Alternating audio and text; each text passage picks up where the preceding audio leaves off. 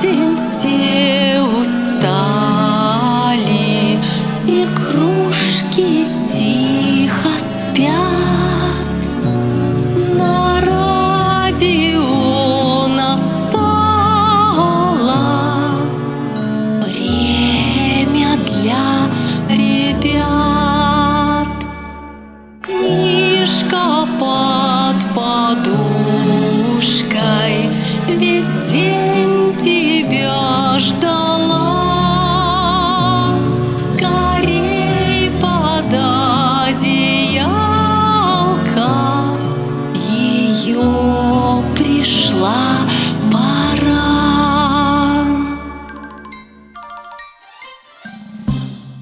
Добрый вечер, девочки и мальчики! Сегодня я вам прочитаю очередную нестрашную сказку про страшную буку, которую написала наша уральская писательница Ольга Колпакова. Как бука ходила в детский сад. Мама поправила на буке бантик и попросила, чтобы она не боялась. В детском саду так много детей, и с ними можно весело играть. А они тоже все буки, просила бука. Она все же немножко боялась. Говорят, что среди детей встречаются не только буки, но и феечки с ангелочками. Глядя на тебя, думаю, что это выдумки, ответила мама и завела буку в группу. В группе было 10 феечек и 5 ангелочков.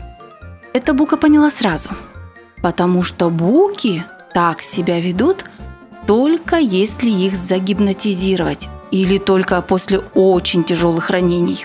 Все дети сидели рядом на стульчиках, выпрямив спинки и сложив руки на коленях.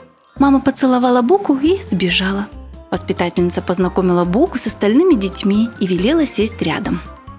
А потом стала задавать разные вопросы.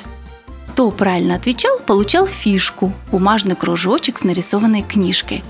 Кто не отвечал, тоже получал фишку, но с цветочком за то, что сидел тихо. Вопросы были неинтересные. Про буквы, про цифры. И Бука решила притвориться цветочком. Как будто бы цветочек поливали, он начал расти, цвести. Бука сама и не заметила, как оказалась на стульчике с ногами. Конечно, никакую фишку за занятие она не получила. Зато на нее накричали. Затем все пошли кушать. Кто хорошо и аккуратно кушал, получал фишку с зайчиком. Бука тоже кушала. Но за то, что она сложила остатки каши в карман и унесла их щенкам, которые жили возле садиковского забора, фишку ей не дали. Зато дали нагоняй. Тому, кто не баловался на прогулке, а ходил строем вокруг песочницы, выдавали фишку солнышком. За пение ребята получали фишки с нотками, за физкультуру с мячиками. Кто быстро закрыл глаза и притворился, что спит, получал фишку со звездочкой. А тому, кто рассказывал перед сном страшные сказки, а потом весело кидался подушкой, тому фишку не дали. Напротив, посадили в угол на умный стульчик, чтобы подумал над своим поведением. Бука подумала, подумала. В садике-то ей нравится. Но нельзя же весь день играть только в игру «Получи фишку». Поэтому она придумала, что можно не только хвалиться, у кого фишек больше. Фишки можно забрасывать на люстру, у кого больше застрянет в плафоне. Фишки можно опускать в чай, у кого дольше не утонет. Фишки можно затолкать в рот, и у кого больше влезет. Вот тут смеяться уже было нельзя, потому что можно было подавиться. Но главное, все равно было весело. И феечки с ангелочками хохотали, как настоящие буки. Воспитательница грозно кричала. Но так как в этот момент Бука вдруг придумала играть в игру «Заткни фишкой ушки» и «Жужжи как пчела», то никто воспитательницу не испугался. Вечером дети вышли к родителям совершенно без фишек. Никто зато не хвастался, а у меня фишек больше, я лучше всех. Зато все рассказывали, какую новую игру придумала Бука и как было весело. «Ну как?» – спросила мама, забирая Буку. Воспитательница долго рассказывала маме про Буку. Так долго, что Бука устала стоять рядом. Вернулась в группу, тихонечко села рисовать. Мама, одним глазом заглядывая в группу, видела за столом не Буку, а самую настоящую феечку на свете. И думала, что, наверное, это воспитательница им не подходит. «Бука, одевайся!»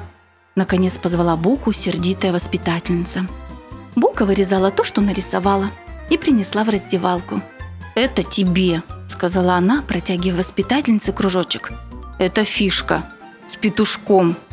Их получают те, кто умеет громко кричать». Вот так, ребята, заканчивается сказка про нестрашную Буку. В садике, конечно, весело, но говорят, что в школе еще веселей. Дорогие девочки и мальчики, ложитесь поудобнее, закрывайте глазки, спокойной ночи.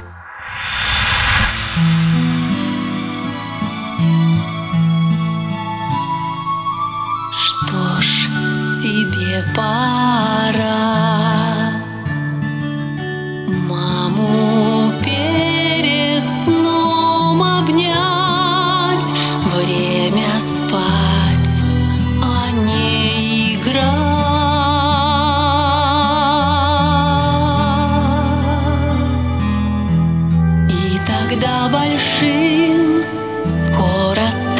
ты